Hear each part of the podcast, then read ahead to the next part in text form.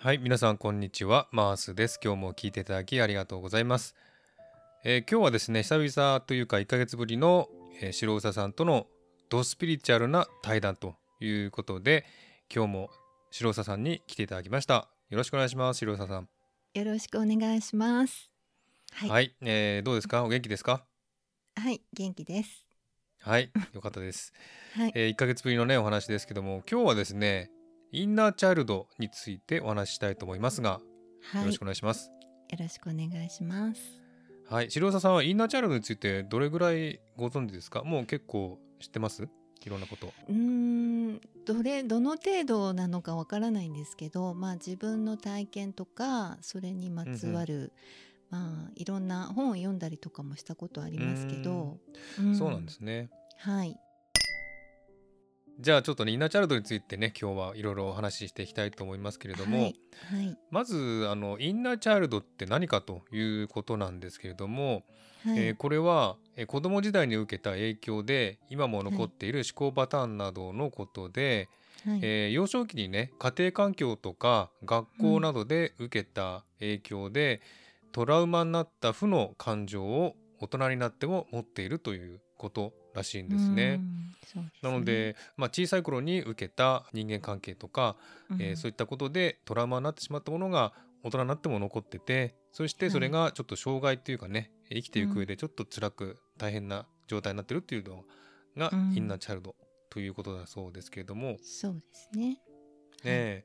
これインナーチャイルドっていうのは幼少期に、えーうん。受けた影響というふうに言ってますがこれあの、はい。過去世ですね。私たちが生まれる前の人生から引き継いだカルマもあるというふうに聞きました。これそういうことなんですか？そうですね。スピリチュアル的に言うとあの、うん。そういうことも含まれるっていうふうには言われてますね。心理学ではあまりそれは受け入れてないということは聞きましたけども。はい。そうなんですね。はい。そうですか。まあ確かにね過去世から引き継いだ何かしらの影響で今世ね今の人生がちょっと影響を受けるっていうのはね聞いたことありますし、えーうん理解できますよね。うん。はい。でもまあ今回はねちょっと過去世からのはちょっと外して、うん。まあ幼少期にね受けた影響うん。っていうことでお話ししたいと思いますね。はい。はい、でですねあのインナーチャイルドっていう名前なんですが実は私ね、はい。この名前聞いたのが数年前なんですよ。初めて聞いたのが。がはい。で最初聞いた時なんか新しい名前がまた出てきたなと思って でよく分からなかったのでうん。ちょっと放置してたんですよね。えー。でえーその後にまあ最近になってようやくうんインナーチャイルドっていう名前の意味が分かったんですよね。あーそうなんですね、えー白澤さんどうですか？いつ知ったんですか？この名前は。もうかなり昔ですね。あそうなんですか？知ったのは。うん。うーん。結構昔ですね。じゃあ結構前からこの名前は知られてたってことなんですね。そうですね。あの実際と1980年頃にはええ。アメリカで、えあの教育者の方でええ。ジョン・ブラッド・ショーっていう方がはいはい。本を出されてて、ええで「インナーチャイルド本当のあなたを取り戻す方法」っていう本なんですけど、ええうんうんうんうん。でそれがもうその頃に出ていてあでーあのちょうどニューエイジブームっていうのがあったみたいなんですね、はいはい。その頃。はいうんまあ、今でいうスピリチュアルみたいな、先駆けみたいなものですよね。えその頃からそういう名前がえうん浸透していったっていうふうには聞いておます。ー1980年代、結構古いですね。ねそうですうね。んもうでもかなりそれは私が知ったのももう結構昔なのであそうですか。でその本の日本語版みたいのが1990年代90ですか？年代はい。もうその頃には私も多分知っていたはずです。そうなんですね。はいえー1990年代ってその頃何にもそういうことは知らなくて私はね。なのでその時代に聞いてたっていうのはすごいなって思いましたね。そんな昔から知ってたんだなっていうのは。聞いてですねあー思いましたけどねそうですねあー逆になんか最近なんだっていう私は、驚きましたけど。そうですね、はい。まあ白田さんはねそういっはい。た方面にちょっと詳しいっていうかね、よく知ってらっしゃるので、うんまあ、本とかね読んでらしたので知ってたと思いますけど、こういうなんつうかはい。一般人っていうか私たちそういう方に関心のない人にとっては最近ねあの SNS とかうん。あと YouTube とかで出てくる名前なのでその最近ねから知ったっていう人も多いんじゃないかなって思うんですよね。あそうですね、あの書籍は多うん。分たくさんあったと思うんですけど、そういうみんなはいはいはい。が手軽に見れる、目にするっていう今ね、うんうん。あの YouTube とか、そういうのでうんうん皆さん。知るようになったっていうこともあるのかもしれないですね。そうでしょうねきっとね。うんうん。うんはい、そうですね。私もだったから最近 YouTube 見るようになって、うん。このなんつうかスピリチュアル系の YouTube 見るとやっぱりはい。インナーチャイルドとか、うんうん。あとアダルトチルデンとあかーそういう名前がねね。出てきますもんね。はいはい。だそれで知ったっていう人も多いんじゃないかなと思いますけどもね。うんそうかもしれないですね。はい、ねそうなんですね。だから結構ね20年30年前からあったということなんですね。はい、そううです。んでインナーチャイルドっていうのは、まあ、子供の頃に受けた影響で今も残っているトラウマとかねそういったものなんですけどもはい、じゃあそういうふうに考えるとなんかインナーチャイルドって悪いものっていうね、そういう印象がありますけれどもうん、はい、でもまあインナーチャイルドっていうのは心にブロックができちゃうんですね。うん、そうですね。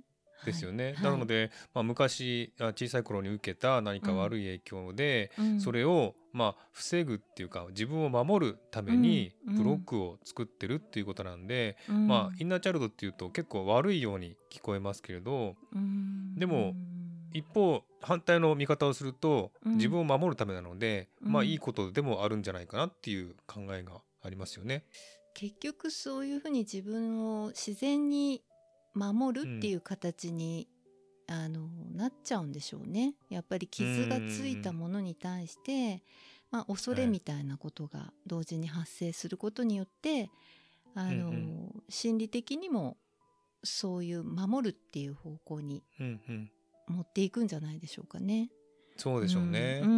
うん。確かに、まあ、誰でもねあの弱い部分ってあるので、うん。そこに入られるとちょっとね精神的にも参ってしまうっていうこともあると思うのでねそこを守るために、まあ、ブロックを作ってるっていうこともあるので、そうですね。インナーチャイルドが全て悪いとは言えないと思うんですよね。うん、もちろんそうですね理由があっうんうんうんてそうなってしまったそうですし、うんそういうふうにうんうん守るっていう形になってるわけですからね。うんうんうんうんはいそうですね。うん、だからまあ負の感情を伴うそういうものはあまり良くないけれども、うんまあ、自分のことを守るのは悪くはないという考えでしょうかね。うんそうですね負って言ってもまあうんうん自分で好きでそうなったわけでもないのでね。えそうそこが辛いところですよね。うんうんうんうんなのでまあインナーチャイルドっていうのはイコール悪いものといううん概念ではないということですね。そうですね。はい。で次なんですがあのインナーチャイルドがね傷ついている時の状態なんですけども、どんなはい。状態があるかということなんですがちょっといくつか挙げてみますね。はい。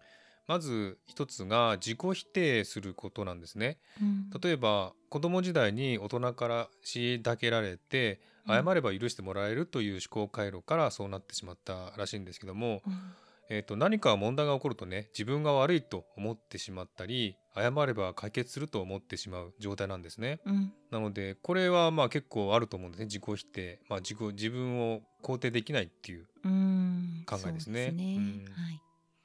やっぱり子供時代に大人からなんか強く言われて、うん。でまあね強制的に謝られたとかねそういったことから出てくるんじゃないかなと思いますよね。これがまうん。あ大人になっても残ってるという人が多いんですね。はい。2つ目なんですけれども、はい。え対人恐怖症になってしまう人もいるということですね。うん。これは子供時代に他人は自分を傷つける存在という考えからなってしまうことで、うん。えー自分のことをね嫌いなのではないかという前提で人と接するため大人になっても他人を信用できなくなってしまうということなんですけれども、うん。これは結構多いんじゃないかなって思うんですね対人恐怖症のね。えーね状態になってるのね。うん。うん。まあ人は多かれ少なかれこういう症状はありますよね、きっとね。やっぱり恐れですね全部ね。うん。そういういろんな体験はそれぞれうん。皆さん違うと思いますけど、うんうん。うん、やっぱり怖いっていうことが全般に、まあ、傷ついて怖くなってしまうっていううんうん。簡単な言い方をするとそういうことの表れですよね。そうですね。やっぱ他人が怖くなってしまうっていううん。ね、ん。そういう症状になってしまうということですね。はい。はい、それから3番目なんですが他人を支配しようとする状態にもなるということですね。えこれは親しい間柄になるほど強くなるそうで子供時代に自分の要求が全く通らなかった経験をしたことからうん。こういうふうになってしまうそうなんですけどもうん。例えば家族から無視されたりとかするとその結果その上をですね人間関係で満たそうとして他人を支配しようとするそういった状態になるそうですね。うんでも大人の世界ではそれはね通用しないことが多いのでそうやって自己主張ばかりして他人を支配しようとすると他人とのバランスが崩れてしまいますもんね。そうすると何か大きな問題が起こってしまうということですね。うんうんうんこれも結構多いんじゃないかなと思う他人を支配してね自分の思い通りにしようっていうねそういった人も結構うんなんかそういった事件もねあったりしますもんね。そうですね小さい頃にやっぱりこうわがままを言えなかったりとかうん押さえつけられてこうねあの子供ってこう好きに自由にそうですこう何ね。か言いたいことを言ったりとかねうんちょっとわがまま言っても許してくれるあの親御さんだったりだった場合はそういうふうにこう自分の言いたいことだったり振る舞いだったりとかっていうのができるけれどそうじゃないとそれがこうあのうっせきされてるので多そうですね分。大人になってねなんかそういう勝手な振る舞いみたいなことになっちゃうのかなって思いますよね。そうですね。ううんんうんこれもまあでも本人は気づいてないんでしょうねきっとね。ですのでそれが一番ややこしいっていうかね。そうですね、うん気づいてないからしちゃうんでしょうしね。そうですね。うん。はい。さあそういった、えー状態もあるということです。その他にですね、4番目孤独を感じやすいとかあとは5番目、感情を出せないこととかあとはうん6番目、問題から逃げていくばかりという状態も、えーインナーチャイルドが傷ついている時の状態だそうですね。うーん。はい、特にこの孤独を感じやすいっていうのは結構多いじゃないですかね多分ね。自分で悩んじゃうことによって理解されないとかね、うん。うんうんやっぱりそういうふうに自分の中にこう閉じこもっちゃう自分が出てくるんでしょうね。はいはい。まあ、社会生活をできていてもどこか半分こう孤独感を感じながら自分の殻に閉じこもってるっていうような状態があるんじゃないでしょうかね。うんうんうんうんまあ、まさに私を言ってるようなもんですねこれはね。もう社会で生きていても体に閉じこもっているという状態が多いですねそうなん私もね。か笑っちゃいけないですけど。ねえうんそうですか。どうですか？白沢さんはこういうことあります？やっぱ孤独を感じやすいとか。昔はそういうことはありましたねやっぱり。ああそうですか。あのうんうんうんもちろんインナーチャイルドがあってそういう風になっていた時期っていううんうんのは結構長くありました。もちろんあの一人ぼっちであの、うん膝を抱えてうんうん悩んでたっていうことだけの,、あのそういう意味ではないですけど、ええでもある意味ではそういう部分もあったっていうことですね。うんうんうんうんなんか感じることはあるんですが、まあ、たくさんの人と楽しくやっていてもなんかうん心に孤独を感じるっていうこともねあったりしますよね。そうですねう。んうんうんうんだからまあそういうふうに感じる人は多いんじゃないかなって思いますけれどもね。そうですねきっと、うん、割とそういう方も少なくないかもしれないですね。そうですね。ううんんうんううんんそれでですね次は4番目インナーチャイルドを癒すということはどういうことかということなんですが、えーはい。インナーチャイルドをね、えーもし自分で見つけた時はどのようにそれを解放するかということなんですけどもまずうん最初に自分の行動を振り返ってどのような感情や思考パターンがあったかを思い出すということですね。まあ、自分を内観してでえー自分がどんな行動をしてたかっていうのを振り返るということが必要ですね。うん。はい、そして2番目過去にとらわれることの無意味さを知るということを認識するんですね。というのは、まあ、過去に、えーいろんなことがあったから今もそうじゃないかということは考えずに過去は過去、うん。現在は現在ということを考えてみたらいいんじゃないかなということですね。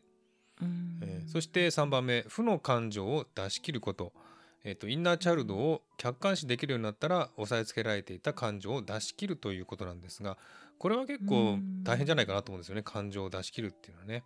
大変ですね。うん。この今の項目は全部ちょっと大変かなって思います、実際にやるとするとねううんん本当に傷ついている場合はとっても大変だと思います。そううん。そうですね。気づくのも大変だろうし気づいた後も大変だと思うんですよね。う。ん。そうでですね。過去は過去って言っても、うん。やっぱり過去があって今があって、うんうん。うん、そういうふうに割り切れないっていうそうですね。また苦しさがあるわけで、うんうんうん。はい、それは本当になかなか簡単ではないですね。ええ。うん。まだ傷が癒えてない状態でこういうことはなかなか難しいんじゃないかなって思いますよね。そう思います。はい。うん。うん。だからまあ本当に、まあ、時間が経つしかないですね。これ傷が癒えるっていうのはね。そうですね。ただ時間が過ぎても変わらないのでどれだけ時間があっても、うん。だからむ、うん、辛くても向き合っていきながら、うん。うん、やっぱり自分がどう変わりたいのかっていうこともあるしまうんずうん。どうして傷ついたのかっていう、まあ、遡ってみてまずそういうところからですけども、そうですでね。今現在の自分がどういうふうにしていきたいのかどう変わっていきたいのかっっていうところでしょうね。あの順番があると思うんですけど、気づいていく順番っていうか、見ていく順番。うん、なかなかこういうこともねあの難しい状態ですけれども、えーうん。まあ、こういうことをしないと自分のインナーインナーチャイルドを癒すことは難しいということなのでね結構ハードルはちょっと高いかなっていう思いますねこれはね。うん。うん。確かにそうですね。もううんプロの人あに手伝ってもらうっうんていうことももちろんね、あのね。本当に大変な思いをされている程度問題というかね、まあ傷にその差はつけられないですけど、その人はいはい。の性格とか環境とかいろんなことがあるので、うんこの人の方が大変でこの人の方は 大変じゃないとかは全然言えないですけど、うんうん。でも深さは多分あると思うのでね。うんだから、うん、一概に自分一人で癒し切ることがいいとももちろん言えないですし、うんあうん。のプロの方にお願いしサポートをするっていうことも必要になってくる方もいらっしゃると思うので。そうでしょうね。うん。うん。なかなかね自分うん。のその過去の思い出思い出っていうかあのね傷を出すというのは本当に大変だと思うのでそうですね。誰かに手伝ってもらってもできないこともあるかもしれないですね。そうですそうです。うん。それは自分が常にそこにあの中心になっていかないとあくまでもサポートなのでね、プロのあーそうですね方であっても。うんう、うんんだから自分がその気持ちにならなければうん。うんあの難しいですねそそうですね。そうそう。自分がね、変わろうとしないとやっぱりダメでしょうねそうこういうのはね。はい。次5番目ですね。インナーチャイルドを癒すとどうなるかということなんですがインナーチャイルドが癒されるとまず1番目。過去を理解し現在と切り離して考えられるようになるつまり過去に起こったトラウマのせいで現在もそれが起こるように思ってしまうので癒されると物事を客観的に見ることができるようになって過去にとらわれなくなるということですね。なのでまうん。あ過去は過去現在は現在っていうねそういった割り切って考えられるということだそうですね。うん。うん。はい、その次、えーインナーチャイルドを癒されると2番目自分の行動パターンを理解できるようになる、えー自分の思考パターンを理解することでいつもとは違う行動ができて負の感情からうん。解放される、負の連鎖を止められるということですね。なので、うん。まあ、自分の行動とか考え方を認識できるのでその、ね、自分の悪いパターンを認識して、えーこれは良くないんだっていうことで、まあ、そういった負の感情から解放されるということだそうですね。ううんんそうですねそして、えーインナーチャイルドを癒されるとどうなるか3番目なんですけど、えー本当の自分の感情を理解できる、えー自分の感情を抑えて他人に合わせようとするので、えー自分の感情が分からなくなってくるんですね。でもはい癒されると、自分の感情に目が向いて自分の気持ちを理解できるようになるということですね。あと、まあ、自分の気持ちを表現することは悪いことではないと思えるようになる。これは結構大事だと思いますね。自分の感情に気づくっていうことですね。そうですね。ううんん。結構自分の感情を抑えてる人は多いなって思うんですね。うん、そうですね。私はオーストラリアに住んでますんで、まあオーストラリア人ってはい結構自分の感情表現とか自己主張とかするんですよね。はい。でそういう人たちを見てると日本人の人っていうのは結構自分の感情を抑えて他人に合わせてるなっていうのは感じられるんですね。うんうん。だからですね。うん、なんかそれを見てるとすごいなんかまあねあの例えばお店の、ね、店員さんだとすごくよくしてくれるんですけどもその裏で結構ストレス溜まってんじゃないかなって思う時もありますよね。そうでしょうね。うん はいだから結構日本人の方はねあの自分の感情を抑えている人が多いなとは感じてますねずっと。うーんうん本当にそれは小さい頃からうん比較的皆さんそういう風にあやっぱり言われてきてるっていうのも大そうですね。きいんでしょうね。うん。うん。そうやってまあ教育されてますからね日本人は。だから。なかなか自分を出すっうんてことはできないんですね。そうですね。うん本当に。それは変わっていきたいところですよね。そうです本ねこれは、うんうんうん。変わった方がいいと。私もだから日本に住んでた時はやっぱり自分の感情とか抑えてた方なので、うん。海外にこうやって住むようになって自分の感情とか表現をするようになって、これが自然なんだなっていうのを感じたので、うん。うん。うんうんやっぱりそれが分かるとすごく解放されますね気持ち的にも。そうですようね。ん。やっぱり言いたいことも言えないってなると、うん。本当に自分って何なんだろうってなっちゃいますもんね。そうですよ。ね。ううんん。それでまあストレスが溜まってね体に来てしまったりとかね、する人もいると思いますね。うんはい。はい。はいあとですねもう一つインナーチャイルドを癒されるとどうなるかというと自分を認めて自分らしく生活できるようになるということですね。うんつまりうん自己否定がなくなって自分を認めて自分らしく生きられるようになるということなので、うんまあ、自分を取り戻すっていうかね、そういった自分を再発見するみたいなそういう状態になるとうん。いうことですね、だから本当にこうなったら素晴らしいなというふうにに思いますね。本当に傷ってまあ本当にいろんなことが解放されるっていうことは、はい、インナーチャイルドはもちろんそうですけど、うんうんうん。あの自分が自分としてちゃんと生きれるっていうことですからね。うんうんうん。そうですね、うん。うん。それを見失っちゃってる状態なので、ね、それを。解放しないといけないんですね。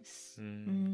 ん。その方がその人らしく生きれるっていうことは間違いなくありますけどうんうんうん。まその方がどう感じてどうしていきたいかっていうことも大事なのでね,、うですね。れがこの方がいいよって人が言ったとしても、うん。その方の気持ちっていうのが一番なのでね。そうですね。そう。だからこういうね、えー自分を癒してあのインナーチャイルドを癒されると自分を、まあ、表現できたりとか自分のね、行動を認識できるようになったりするのですごくいいことは多いなというふうに思います。うんで6番目なんですけども、えーインナーチャイルドを発見して解放したとしてもその後ですね自分の心に残るわだかまりを解放することも大事だということなんですね。はいこれはちょっと他の、まあ、えーいろんな人がインナーチャイルドについてお話ししてますけどもこのことはですねあんまり言われてないと思うんですね。ううん。んで、まあ、インナーチャイルドを発見してしたとしても、うん。それを、まあ心の中のわだかまりっていうのは解けてないわけであって、はい。発見した後のその行動とか、うん。そういったものも大事だということなんですね。うん。これはどう思います？ね。あの白澤さんもそういう経験あります？そっからがむしろ大事になってくるのかなっていうか、あの、うんうんんそこから始まるっていうかまあもう始まってるんですけどね、その前からね、ええ。だけど実際行動していくっていうのかな。そこから少し時間かかるかなっていう感じはしますけどうんね。うんううん。ん。私自身もうんそうだったような気がします。うんううん。ん長い時間かかったので、うん。向き合ってから、まあ、気づいて向き合って、うん。それを癒すっていう形。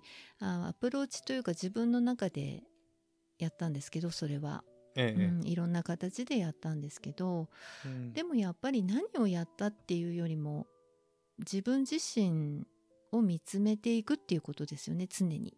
で、うんうんうん。時間が経ってもご自分がこう変わらない部分っていうのがどうしてもうん感じてくるわけですよ。いろんな変化があって自分は成長したりするわけなんですけどえ変わらない部分っていうのがそこなんですよね。要するにブロックがあるわけですから、はいはい。インナーチャイルドがあると、んそうするといつもそこだけ動いてないっていうのがわかるわけですよ。うん。でそうするとすごい自分がこう自分を見てるので常に。だからうん分かってるわけですねそこが。見えてくるんですけど、うんうんただそうしだからといってすぐにそれを変えられるかっていうとうん。やっぱりすぐには変えられない部分っていうのがあったりするんですけど少しずつこう変化していくっていう、うんまあ、させていくっていうのかな。こううんあの、うん。マーさんも経験があると思うので印象イメージとしてわかると思うんですけどええ自分の心の中に塊があるという感じがないですか？うん。なかったですか、うん。なんか硬いものがねあある感じですよね。そうですそうです。詰まってる感だからじでねそうです。だからそれうん。がだんだんこう、あの柔らかくなったりこう溶けていくっていう感じですよね、あのまあ私の今表現ですけど。えだからそれが少しずつ少しずつ、まあ、癒されるっていうことですね要するに、えうんうんううん。んあの白澤さんはこれに関してなんか具体的な経験とかおありだと聞きましたけども。母との関係がっていうよりも母がやっぱりすごく厳しかったので、すごはいはい。くきちんと育ててくれたっていう愛情ももらったっていうことも同時ええ。に感じてるんですけど、半分ではやっぱり傷ついてきたっていう思いがずっとあったんですね。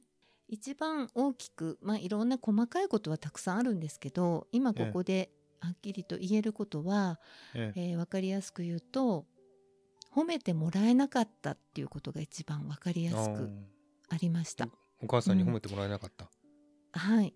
うん。それは本当にあの些細なことでもあまり記憶がないんですね。褒めてもらったっていうことが。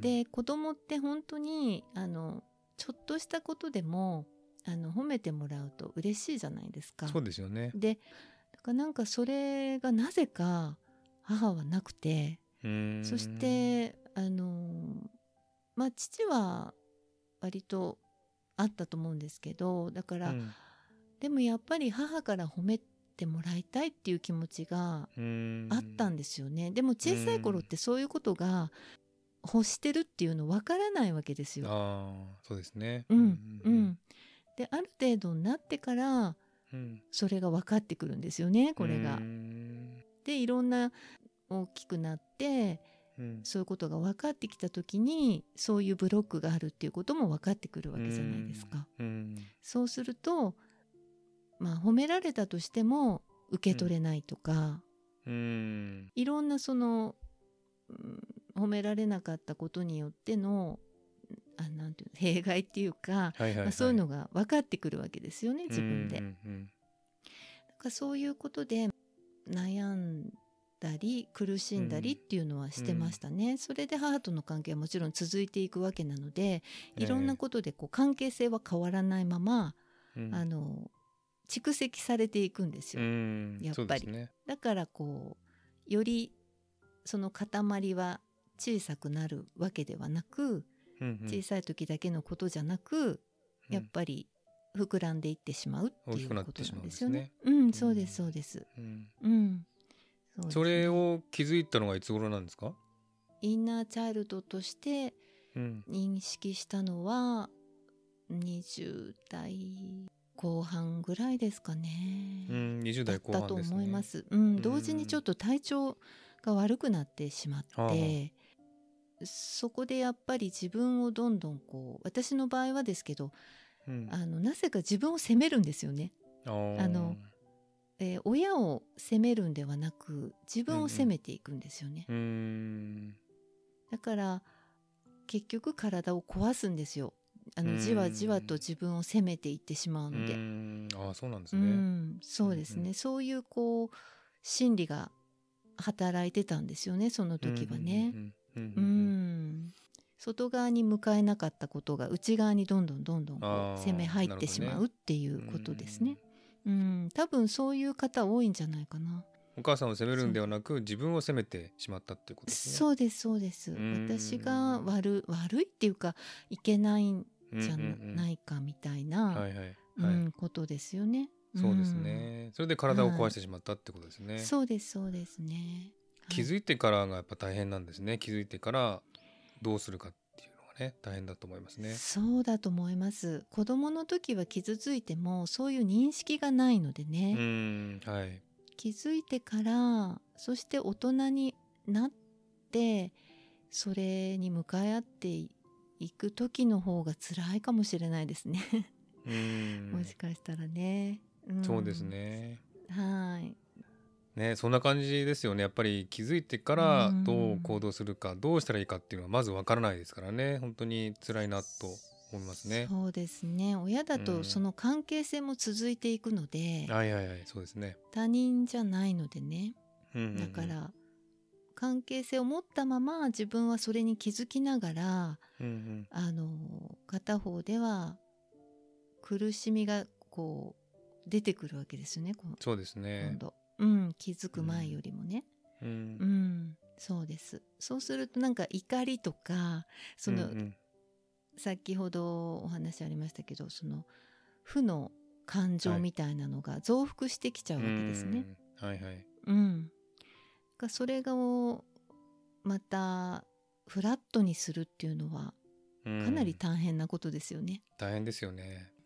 多分でもこの工程は皆さんある程度は同じなんじゃないかなと思うんですよね。うんあのうん、きっかけやその皆さん違いますよね。もちろんそのうんうん。あの何かで傷ついた相手も違うし状況も違うし、環境も違うけれど、うん。そういうなんか工程としてはなんか一緒にな感じがしますけどね。心理的なものとしては。そうですね。だからそっからどうやって白澤さんは立ち直りました？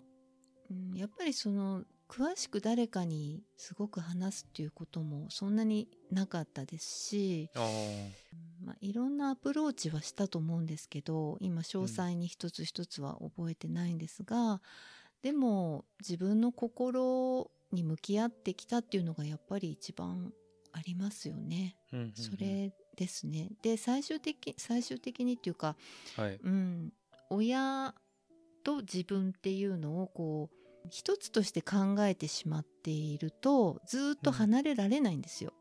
うん。あの親は親だし子供は子供なんですけど、ええ。あの違う人格でありうん。違う魂であるっていうことを本当にこう納得できた時からうん。本当に楽になりましたね。そううですか、ん。うん。うん、そしてそういう行動に、うん、出すことができたっていうのかな、うんうん、自分は自分として生きるっていうことだったり、うん客観視できるというのかな。親のうんことを、うんうん。うん。なるほどね。うん。はい。そうですね。まあ小さい頃っていうのは親っていうのはもうまあなんか一番こう頼れる人物だしこの親がいなくなったらやっぱり自分は生き生きていけないっていう状態なのでどうしてそもね、まあ受け入れなきゃいけないっていう部分も多いと思いますけれども、うんその親も他人なんだなっていうか、まあ、別の人間なんだなっていうふうに思えればまあ気持ち的にも割り切れるっていそう感じでしょうかね。うん。うん。でもなんか親のことって本当に嫌いになれないっていうのも苦しかったですねうん。私は。ね。うん。ね。大好きじゃないですか。子供って本当に親のこと大好きなんですよね,、よね。だからそこの葛藤みたいのもありましたね。んうん。なうるほど。ん嫌いになれたらどんなに楽なのかってねうん思いますよね。ねやっぱりずっと一緒に暮らししてますしね、いろいろしてくれますからね親っていうのは。うん。だから本当に嫌いになれるっていうのはちょっと難しいかなって思いますね。そうですね。まあ、うん。ならない方がいいですけど。うんうんうん。はい。そうですね、はい。嫌いになる必要ないですけど、ですけどね。でもそれだけにやっぱり気持ち的にはね、すごく辛い思いも多いかなと思うんですよ。ね。そうですうね、ん。うん。で結局そのことをお母さんに伝えたんですか？そうです。長年かけてまあそういうこと、でももう無理だと思ってたんですけど伝えることはね、本人に、うん、だけどそういう私が私として生きられるようになってからですね、それでそういうタイミングが意を決して言おうとかっていうことではなく、うん。ちょうどそういうタイミングが来てうん。言える時っていうのをうんなんかもらえた時間だったんですけど、うん。でその日も、うん、話そうとかっていうふうには思ってなかったんですけどなんかええ話の流れでそういう話ができたんですね。それではっきりと褒めて欲しかったんだよっていうのを伝えたんですよね。はいはい。うん、それをはっきり言えたっていうのは大きかったですね。うん。本人に言えたっていうのが。そうですね、はい。本人の前ではい言えるっていうのはすごいですよねやっぱね。そうですね、うん。なんか長年悩んできたことがねそういう形で、まあ言えたから達成したとかそういうことではないんですけど、まあ言うことによってでそこでいろんなことをちょっと思い出しながら、うん。とはいえあの全てのことを傷ついたことやいろんな出来事を一つ一つ並べて言うわけにもいかないし、うんうん。その時に思いついたいくつかのことっていうのがあるわけですよね。うんうん。でそういうことを決して時系列で話してったわけでもないですし、でその中で、まあ、思いついたことをいくつか話したっていう形だったんですけどうん。でまあ涙が出てその時に、うん。まあ、自分の中でまあ浄化できたっていう感じだったんですけど、ああそうなんですね。はい、じゃあそれを伝えることによって自分の中でもある程度の気持ちは解放されたということですね。そう思います。うん。はい。うんうんうん。うん。でもまあそこまで行くのもね本当に大変だと思うんですよね。まあね。あの白佐さんだからできたのかもしれないし他の人だったらできなかったかもしれないですけどもね、でもそういうふうに解放できたのはすごい良かったなって思いますね。そうですね。向き合ってきたからこそできたのかなって思いますね、うん。逃げずに。そうですね。うん、そこにずっと向き合ってきたから、そうですね。はい。まあ大抵の人は多分そういうことに蓋をし,、ま、してしまって、うん見ないようにね感じないようにしちゃうのかもしれませんね。ああそうなんですかね。うんうん。だからそれを常にね感じながらうん。解決,、解決したいというふうに向き合って、うん。で自分を癒せたということなんでしょうねきっとね。そうですね。長かったですけれど。そうですね。じゃあそういうことでいろいろねあの白澤さんのお話を聞かせていただきました。ありがとうございます。本当にええ。ーなんか大事なっていうかね貴重なお話でしたね。本当にこういうふうに解放できたらね本当にいいなっていう感じでしたね。はい。じゃあですね今度最後まとめなんですけれども、はい。このあのインナーチャイルドを癒そうとかっていう言葉がここ数年でたくさん聞かれるようになったというのは、ちゃんとした理由があるということなんですが、うん。それがなんかこの地球の次元が上がってるからっていうことだそうですけどもその辺ちょっとお話しいただけますか？私がそう感じるっていうかねあのーうんうん。前もちょっと前回の回でお話少ししたと思うんですけど、あの地球の次元が上がってそうんして、あのそうすることによってこう魂が結局あの自覚があるないはどうしてもあると思うんですけど、あのはいはい。まあでも気づいてる人もすごく多くなってきてるんですよね。意識としうんて変化したりとか。うん。うん、うんでその中でこう自分の持ってる、まあ、エネルギーですよね。それええ。がこうやっぱり重たいと次のそのうん。新しい、あのまあ、世界っていうか、まあ、変化したはいはい。地球、明らかにこう、皆さんが変化したって分かるっていうわけじゃないかもしれないんですけど、確実に変化してるわけですよね。でその中でやっぱり重いエネルギーを持っていると新しい世界を生きようとしている時に、あのそういうものって、やっぱり軽い方がいいわけですよねエネルギーとして。そうですね。うんうんうんだからあの手放していこうとしてるんじゃないかなって私は感じてるんですよ。その皆さうんん持っている自分の一人一人の重たいものを手放して、やっぱりいろんなことがあると思うんですけど、まあ、インナーチャイルドが、まあ、今回ねテーマなんですけどそのインナーチャイルドもすごく今私自身のお話もしましたけれどとってもやっぱりエネルギーとしては重たくなってしまうんですよね。過去からずっと引っ張ってるものなので、だからそれを手放すっていうことによってあの、軽くなって次のまたあの魂自体がシフトしていくっていうことを望んでるっていう気がするんですよね。うんなるほどね、うんうん。うんつまりまあ地球の次元が上がってきて、はい。えー軽い、えー世界っていうかねそういったうん。魂がシフトしていくためには、そういう重いエネルギーを捨てなければいけないということで、うん。そういうことをインナーチャイルドを解放して、うん。で軽くなって、まあ、地球と一緒に魂がうん。次元が上がっていこうというそういった狙いというかねそういう時代なのかなっていう感じがしますよね。でもこれってね自分で気づかないといけないっていうふうに言われてまして、まあ、うん自分で気づいてる人もあまりいないかもしれませんけども、うん。あの気づかなくてもね自然にやってる人もいますよねこういうのってね。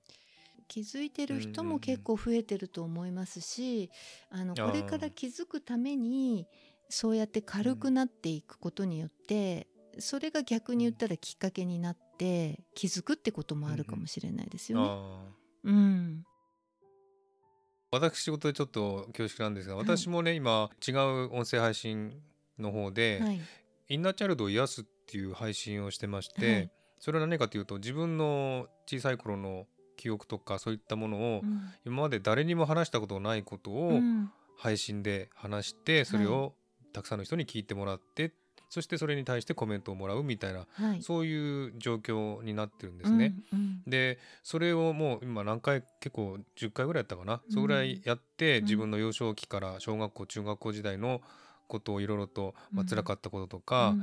そういったことをいろいろとお話ししたことによって、はい。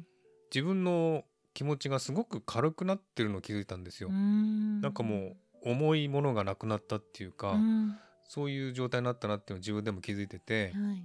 それっていうのは特に誰かにやれって言われたわけでもないし、うん。誰かがやってるのを見たわけでもないし、うん。自分がなんかなんていうんですかね、まあ、自然にっていうか、うん。何の理由もないんですけどもあこれやってみようかなと思ってやったんですよね。うん。うんそれが結果的に自分の心を軽くしてるんだなっていうのが分かって、うんそれで自分の心が軽くなったっていうのが気づいて、はい。後からなんですけれどもあこれは多分その魂がシフトしていくために必要なものだから、うん。内内なる声とつながって、うん。そしてそういう行動に出たのかなっていうふうに考えたんですよね。うんだからそういう時期なのでそういう時代なのでやっぱりうん心が魂が軽くないといけないから、うん。そういった過去の思いそういった記憶なんかをうん。解放して、うん。で軽い状態で、えー新しい時代に移っていこうっていうそういう魂の訴えなのかなっていうふうに思ったんですよね。ううん。んそうだと思いますね。うん。うんうんあと潜在意識ではもうずっとそれをこう表に出したいと思っていたかもしれないしでもそれが、ね。あの抑えてた自分では、まあ、うんうん準備ができてないとか、まだそんな言えないとか、まあ、いろんなね、うんうん。ことでなかなか表に、まあ、出せなかったことをうんうん。やっぱり、うん。なかなか難しいじゃないですか。それをこう大勢の人にそうですよね。ね、特に配信とかだとどなたが聞いてるかわからない中で、そうなそれをんですよね。こう話すっていうこと自体もすごく勇気がいると思うし、うんうん。でうんうん。もそれをこう自分であのつながってるっていう感覚はなくてもそれを行動できるっていうのは、やっぱりつながってないとでき逆にできないかなっていう、うん。その声に従ってるっていう。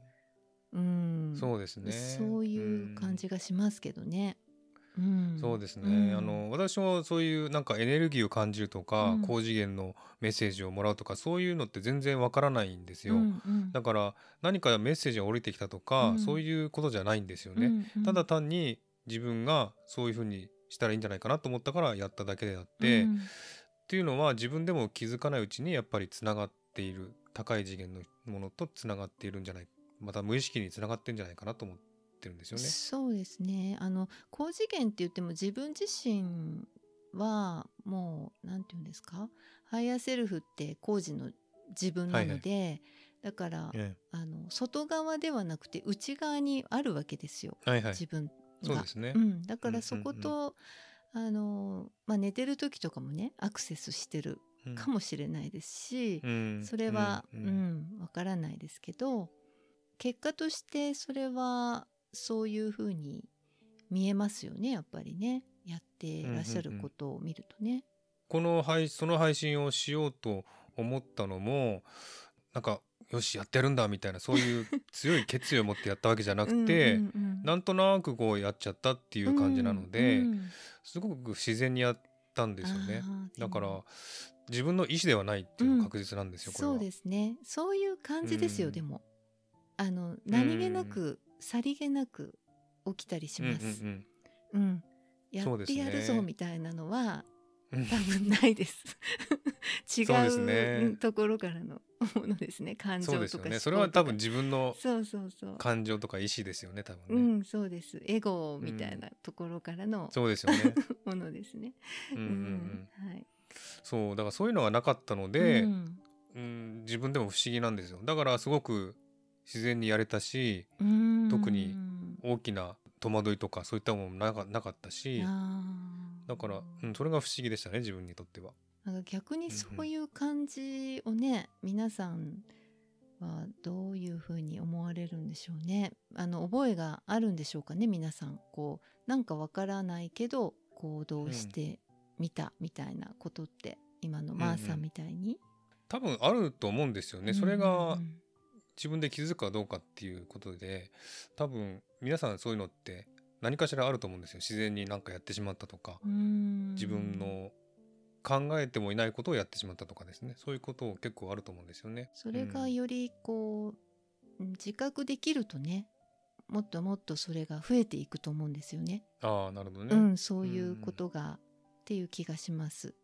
だからそこでより、うんあの自分とつながりを強くするっていうことなのかもしれないですね。つながってるけどねもっとよりつながるっていうことですね。いろいろとありがとうございます褒めていただいて。でも素晴らしい本当に、うん、変化をねこう受け入れて行動されてっていうことは勇気がいると思いますので、はい。そうですね。うん。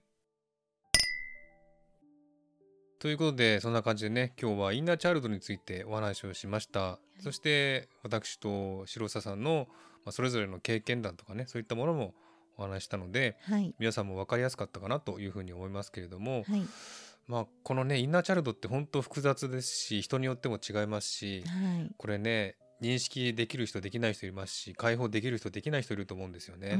だからすごくこれは難しいし複雑だと思うんですけれども。そうですね。ね。本当に幅も広いので一言では難しい内容ですけど。そうですね、はい。だから私たちがこうだったから皆さんもそうだとは言えませんけれども、はい、もちろんです。皆さんそれぞれのうん。ご自身の、まあ、過去とかですねうん。小さい頃のそういったトラウマとかを解放できれば一番いいんですけどもね、まあ、無理にしてもねあまり良くないと思いますし。そうですそうです。本当に。認識っていうかね気づくことだけでも大きいと思うのでだから私も内観するっていうか、うん。自分自身を見つめたりとか考え方とかそういったものを見つめたりすることはよくあるので、はい。うん、だからできたのかなっていうことも思うんですよね。ああそれは間違いなくあると思いますね。うんそれがないと難しいです。そうですね難しいですね。はい。なのでまあ皆さんもね生活が忙しいとか仕事が忙しいとか、ねうん。子供が忙しいとかそういうことあると思いますけれども、そういった隙間時間に自分自身を見つめてみたら何かしら気づくことがあるかもしれないなっていうふうに思うんですよね。あまりねそのとらわれすぎないでただちょっとやっぱりうん今の自分があの幸せだったら本当にそれでいいと思うんですよ。うね。うん、うんうんだけど何か心にそういったものを感じているのであれば、ちょっと今ねこういう時代になっている時に振り返ってみたり、まあ、どういうふうなことで傷ついてしまったのかなとか、まあ、感じてたこう自分の思いとかねそういうのをちょっと見てみて、まあ、優しく見てあげるっていうか、まあ、ですも何より今がすごく大切なのでそこにつなげられるように、活かせられるようにうんうん。するっていうことが一番大事ですよね。ただその過去のことをあの傷を癒すっていうか簡単じゃないのでやっぱり時間もかかると思いますので、うん。取り払うっていうことで考えてしまうとちょっとうん別の方向に行ってしまうので、そうですね、はい、やっぱり今を大切にしながらっていうことかなって思いますけどね。今を大切にして今を幸せに生きることが大事かなっていう感じですね。ううん。ん、まあ、言葉って本当に先行しちゃうのでねインナーチャイルドとか、うん。はいはいはいブロックとかねやっぱりそういうね。うん、ことはもうちょっと興味本位っていうことは多分皆さんないと思いますけど、うんうんうん。あのまあ、簡単なことではないっていうことは間違いないそうですのでね。はい。確かにそうですね、はい。うんうん。そうです。取り組むのはね。はい。はい。そうですね。まあいろいろ難しい面もありますが、はい。本当に皆さんもねあの新しい時代に向かって、うん。ね、魂がシフトしていったらいいんじゃないかなって感じますけれどもね、うん。人によって時期もありますし、うん。ちいろいろねあの事情もありますんではい。すぐにはできないと思いますけれどもね、うん。えー少しでも今日のね対話が、えー参考になったらいいなと思ってます。そうですね。はい。思います、はい、はい、じゃあ今日はね、えー、白田さんいろんな貴重なお話ありがとうございました。はい。こちらこそありがとうございました。はい、じゃあまた次回よろしくお願いします。はい。来月ですね。はい。よろしくお願いします。はい、ありがとうございました。ははい。皆さんありがとうございました。い、今日はですね、白田さんと私マースで、えーインナーチャイルドについてお話ししました。ありがとうございました。ということで今回はこの辺で終わりにしたいと思います。今日も聴いていただきありがとうございました。この番組を気に入っていただけたらフォローいただけると嬉しいです。リクエスト、ご意見、ご希望などお便りをお待ちしております。概要欄のメールフォームから送ってください。ではまた次回お会いしましょう。お相手はマースと白沢でした。